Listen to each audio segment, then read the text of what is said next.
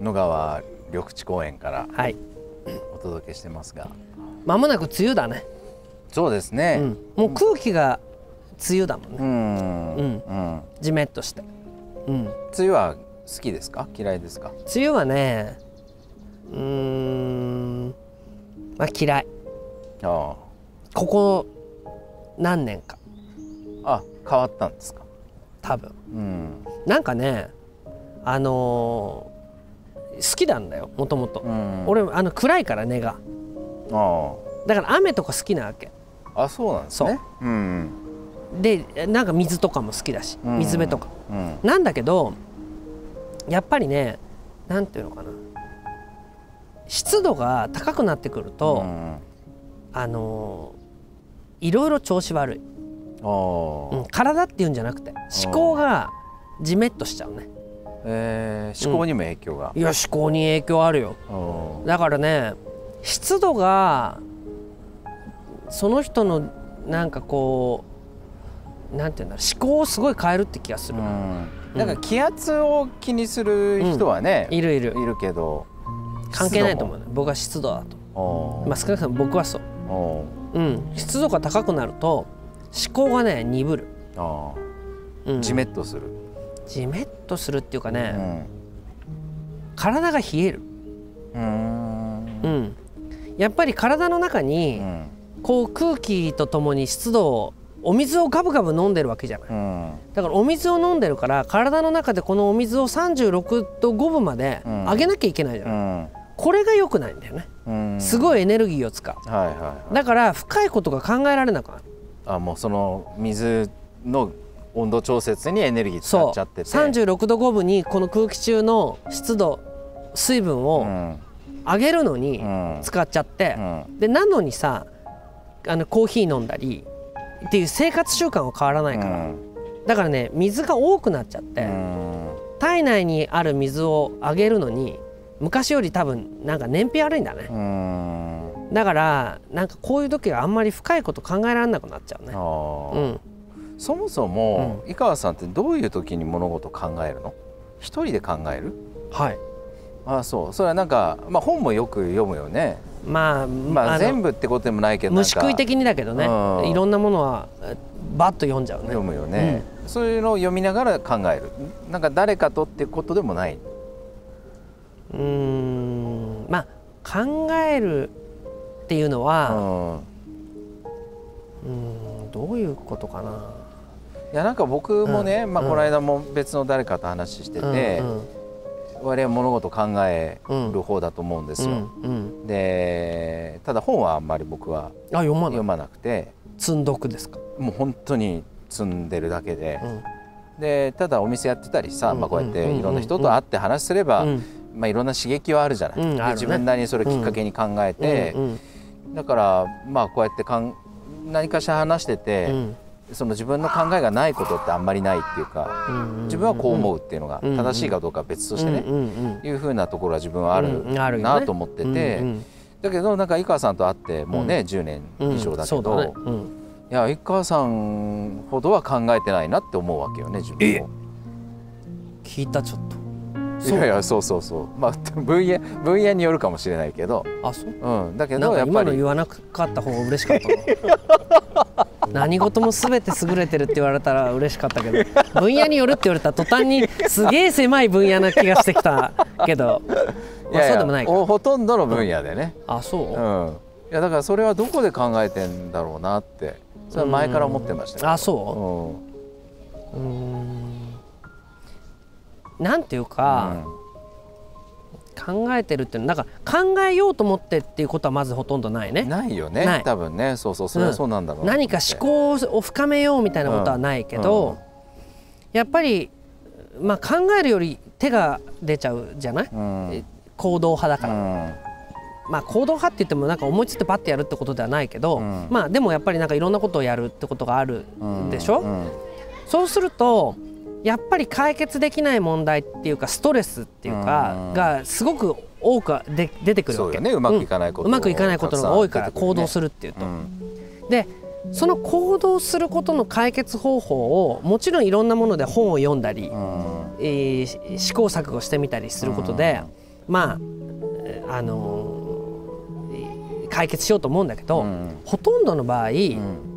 宿題っていうか、うん、解決できないことがごっそり残っちゃうんだよ、うん、あそうね、僕の場合、うんうん、でこれをなんかむしゃなんかまあ憂さ晴らしみたいにして忘れようと思うんだけど、うん、やっぱりわほとんど忘れるんだけど忘れきれないようなものが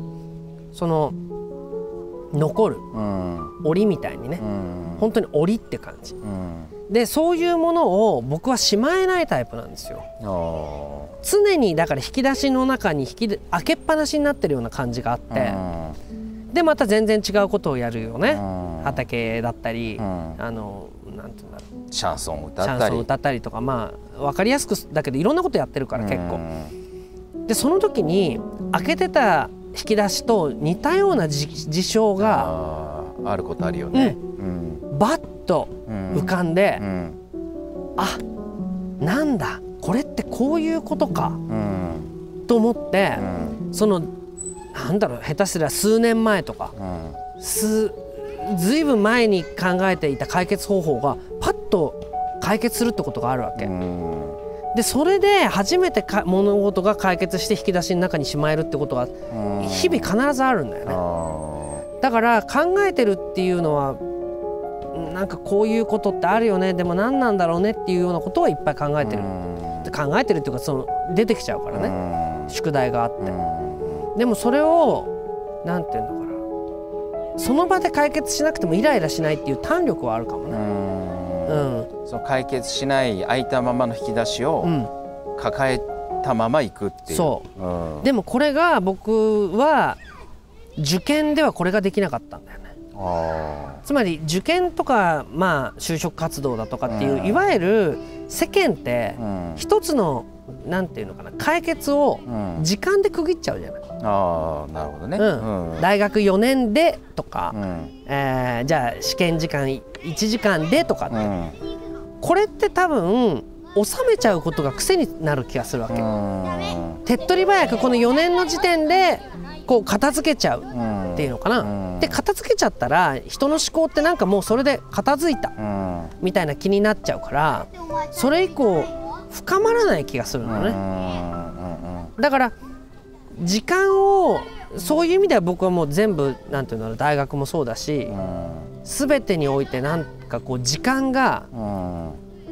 あのまあだらしないっていうのかな、うん、なんか区切りを持って終わらないっていうか、うん、全部ダラダラ引っ張ってるっていう感じがあって、うん、それがもしかしたらその僕なりの独特な考え方になってるような気はするね、うんうん、その短期的なその受験とか、うん、学校のテストみたいな意味ではね、うん、そこで点数が高いかっていうとそういうことではないけどっていうそうそうそうだからこの ラ, ラジオからね続いてる、うん、もうじゅうねん近くこういうことやってるけど、うん、一度もこの話こういう話をしようってしたことないもんねないよね本当にね、うん、だから嫌なんだよねさんじゅっぷんとかにじゅっぷんでこの話をするってことで、うん、なんかオチをつけて、うん、だいたいこの辺りを落としどころで落としどころにして、うん、こういうことにしますっていうことだと、うん、思考が浅い気がしちゃって、うんそういうなんていうものを見たり本を読んでもバカじゃないのこんなぐらいなら誰でも考えられるわっていうふうに思っちゃうんだよね、うん、やっぱりああそういうところまで思考がいったかっていうものに自分もおって思うだから誰でも思いつきそうなものをまあコンパクトにまあ収めてはいこれですっていうのはさ、うん、嫌なんだよ、うんうん、加えてさなんかそのやっぱ考えようとしてるわけじゃなくて、うん、その何かをやろうとして、うん、まあうまくいったりいかなかったりをきっかけに考えるって話だけど、うん、そのなんか自分の経験だけじゃないところがあるじゃない。ぬかさん見てて思うのが、うんうん、まあまめこのスタッフしかり、うんうん、お客さんしかり、うんまあ、結構なんかその突っ込んだところで人と付き合ってる気がしててねでそれぞれ の, あの人生をある部分でちょっと追体験さえしてるっていうかでその人の立場になってこ う, こうだったからこうなったんでしょってでじゃあ こ, うこの先で行ったらこうしたらどうかってことなんかをなんか自分の井川義弘の人生だけじゃなくて、うんうん、いろんな人の人生分もなんか考えてるっていう気がちょっとするんだけど、うんうん、そうね、まあそう で, できてるかどうかわからないけど、うん、見えちゃうのは見えちゃう。ああ、見えちゃうって感覚なんだね。見えちゃう、うん、この人がこういうことを考えてこうなってるっていうのは、うん、なんか見えちゃうんだよね、うん、それはやっぱり出るものだからね、うん、目くばせ一つとってもそうだし、はい、そのうなずき方一つとってもね、うん、なんか出ちゃう、うん、この出ちゃってるものの中に何かがあるっていうふうに思う習慣的なものだね、うん、だから言葉では本当にない、言葉なんて聞いてない、ね、うん、この人がどう言ったとかああ言ったとかって、うん、本当にそんなことはどうでもよくて、うん、パパパパッとなんかこうなんていうんだ、表情がさっと変わる瞬間、僕だから影山君になってあ怒ったなっていう瞬間ってあるからねまああんまり表に出さないけど、そう、うん、僕には怒らないけどね、うん、僕には怒ってないっていうのはよくわかんの、うん、だけど他の人のなんかの時に、うん、さっとイラッとしてるっていうのが見えてる瞬間があ、そう、なんていうんだろう、筆でね、うん、刷毛でなんかシャッと塗るみたいな、うん、素早さでシャッと顔色変わる時あるんだよあ、そう、なんかイベント一緒にやったりしてたりとか、あイベントやったりとか、あまあいやなんかなんていうの、影山くんの日常っていうのかな、うん、だからなんかこう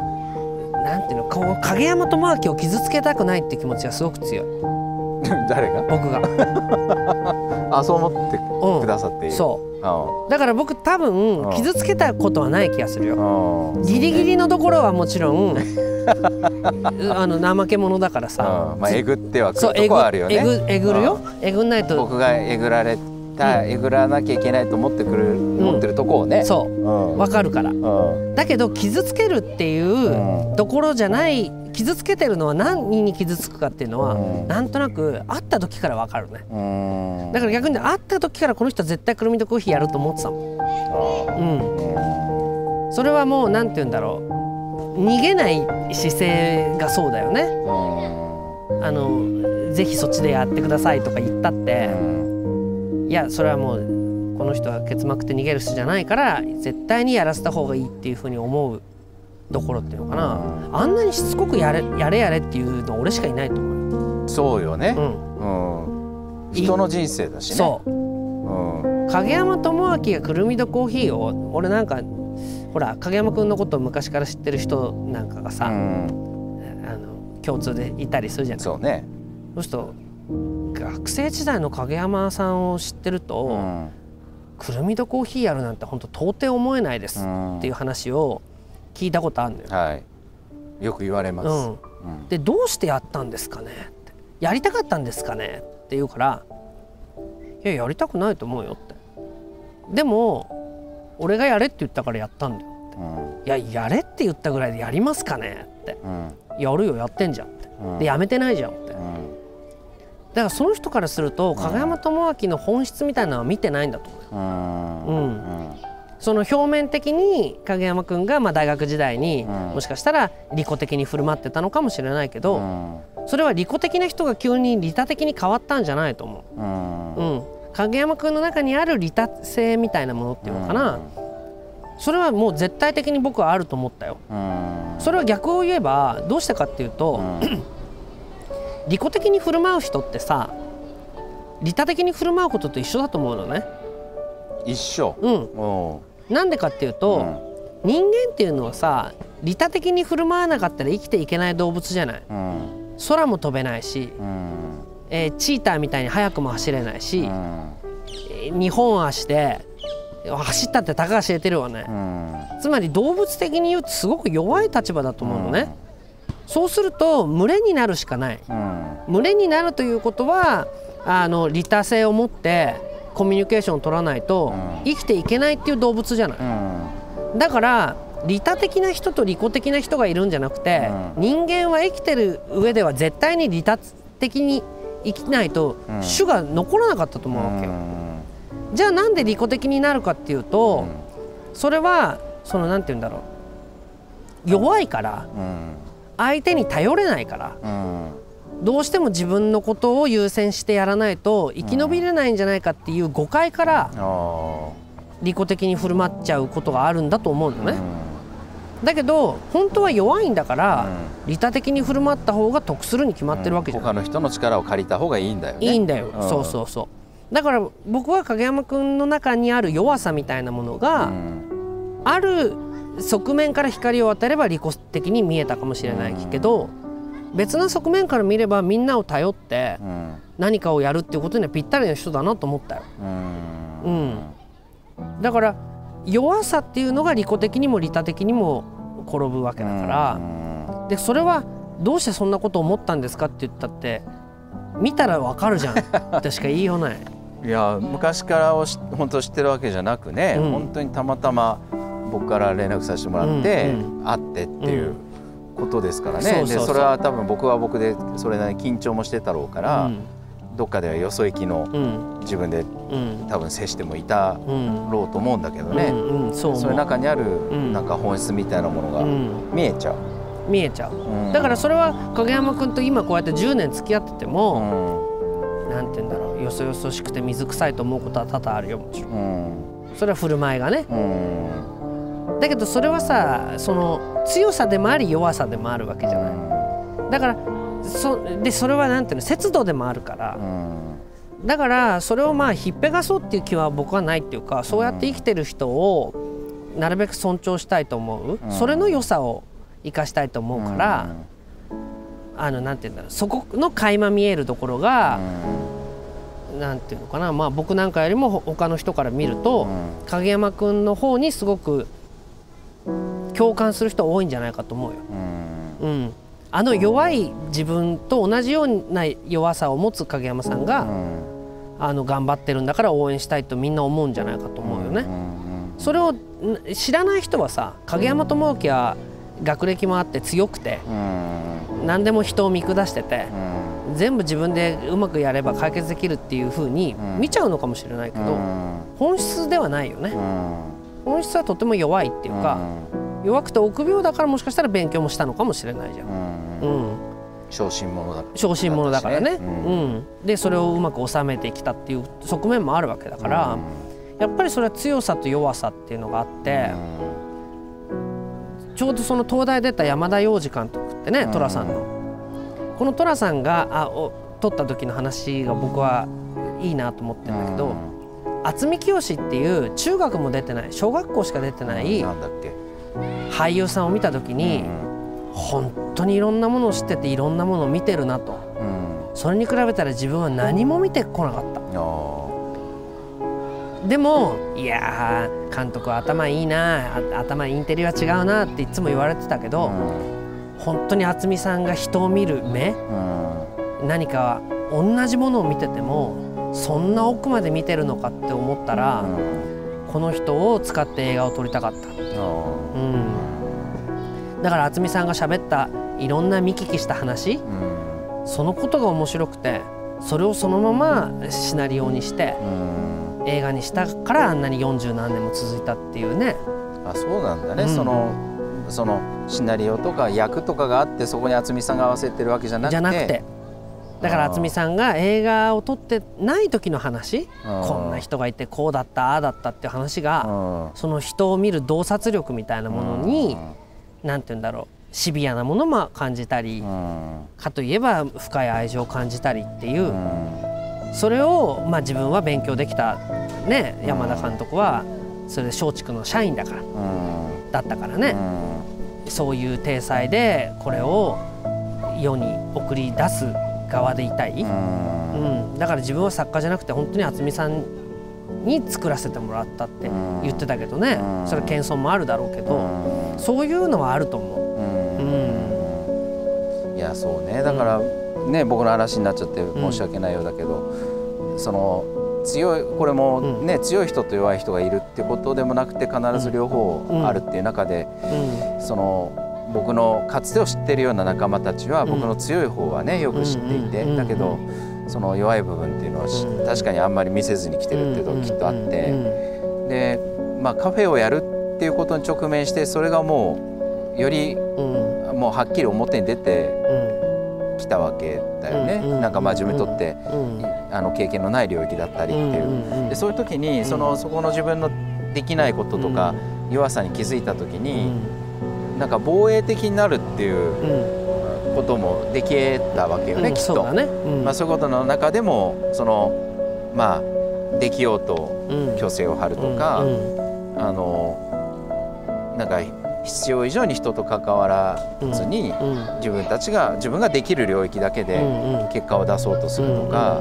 いう選択肢もあったのかもしれないけど、うんうん、だ同じタイミングでその国のコーヒーのね、その演出覚書のいち行目に、うんその娘たちのために作ろうって、それはまああの文字通りの娘ってことだけでもなくてね、次の世代のためにっていう、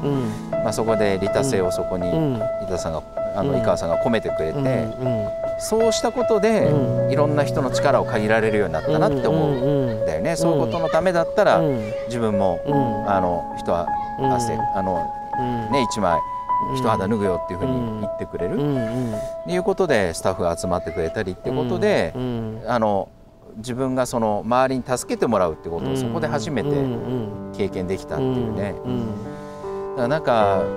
なんか そ, そうねだからそういう僕が経験をさせてもらって今日あるっていうことを、今その自分が弱いと思ってる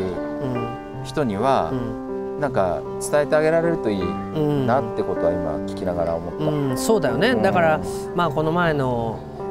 収録の時にもね、うん、言ったかもしれないけど、だから店はやめちゃいけないと思うのよね、うん、やっぱりみんなは影山さんの強さに憧れてきてるんではない、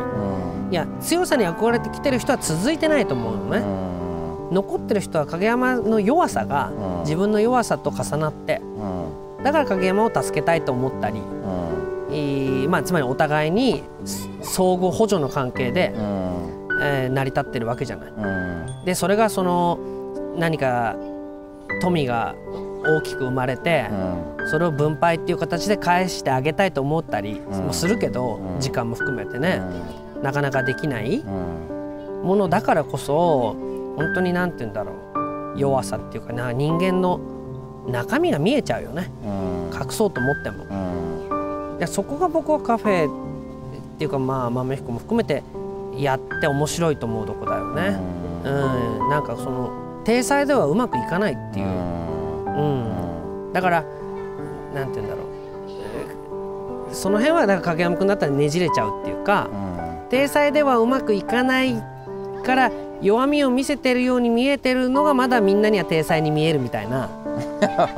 ああそうね、うんどこまでも演出としてそうしてる、演出そうしてるっていう、うん、だからどこまでも本当だかがわからないっていうんだけど、うん、そういうことひっくるめてもう中身なんだよね、うん、だと思うんだよ、うん、だからそういう意味で僕は影山君にねしちがつにお芝居に出てもらいたいと思ってて、うん、またやるんですか、うん、お芝居を銀座でやろうと思ってるんですよ、銀座の空で、はい、だからなんか影山君が活躍できるね、ちょっとこれはあれですよ、うん、なかなかどうリアクションしていいのか、うん、な, なんかお芝居をちょっとお芝居何でもいいんだよね、お芝居じゃなくても、うん、なんか影山のその今弱さと強さっていうないまぜになってる面白さみたいなものをプレゼンテーションするようなやつをねなんかやりたいなと思ってるんですけど、どうですかね。あのいやそうやって言ってくださることはとってもありがたいけど、うんうんあのもうとてもじゃないけどなんか自分がそれができるとは思わない思えないですよね。ああそうですか。なんかこうやってね、うん、お話ししてこういうのを収録していただけてることは、うんうん、すごいもう本当に貴重な記録を残していただけてるし、僕自身にとっても、うん、あれ急に体裁っぽくなって、いや本当に思ってるんだけど、うんうん、いやそれがまたなんかそういう、ねうん、別の形になった時にできるとは思えない。いたたまれないってこと、うん、そうあそれを見てそうだからそれみんながそれを見てあいいなと思うならいいんでしょまあねそう、うん、そう思っちゃうんだけど、うん、そう上手にはできないし、うんうん、なんかちょっとそれはさ、うん、なんかそれをちょっとこのしちがつまで考えよう、はあはあ、まあお芝居がいいのかまあ、ダンスがいいのか得意なダンスがいいのか、得意じゃないし、あのまあルンバ、サンバ、コンゴなんかよくわかんない、そういうのをやってもらうでもよし、楽器でもいいし、歌でもいいしね。なんかこう、あ、みんな影山さんも元気でよかったなと思う。そういうもの。だって影山君の何かを見たいよね。なんかあったら見たいって人いっぱいいると思うんだよ。いや、どうすかね。いやいや、それはだからめちゃ馬だったらあれじゃない、逆に。うん、そうね。そんなん別見たくないよね。まあみんな見たくないってこともないでしょうけど、だからって別に下手なやつをなんかこう茶化してみたいっていうんじゃなくて、なんかこれはっていうね。だから僕は影山君の場合だとちょっと練習に時間のかかるようなものの方がいい気がする。さんじゅう跳びとかなんかそう、ごじゅう跳びとか小学生のなんかあるじゃない。もうすぐには誰でもできないと。できないと。でもこう努力を積み重ねたらできる、うん、できるっていうちょっと曲芸的な感じなのか、皿回しでも何でもいいんだけど、なんかそういうものをちょっとやってね、うん、なんか僕まあ豆彦もくるみとコーヒーも今回のことでいろいろあったけど、うん、潰れなかったよと、うん、だから本当ならしちがつは初期払い、うん、だけど邪気払い、うんをしたいなと、うん、どうですか？ウイルスを払うと、うん、まあいろんなこのもう無理じゃないかっていうのも邪気だからね、うん、うん、その邪気払いをあのやるために、うん、なんかまあくるみとコーヒーのスタッフみんな入れてもいいし、うん、なんかね僕考えますよ。あら、うん。なので、じゃあちょっとなんかまたちょっと気が重い顔してるんだよすでに。分かりやすいな動画だと。いやいや、なんかなんかもう半分嬉しそうだけど、まあやれやれって顔して。いやいや、ちょっと本当にやるからね。いやいや、やるよ俺は。でその口だけじゃないから、だからちょっとさスケジュールも含めてちょっと打ち合わせさせて、はい、相談しましょう。はい。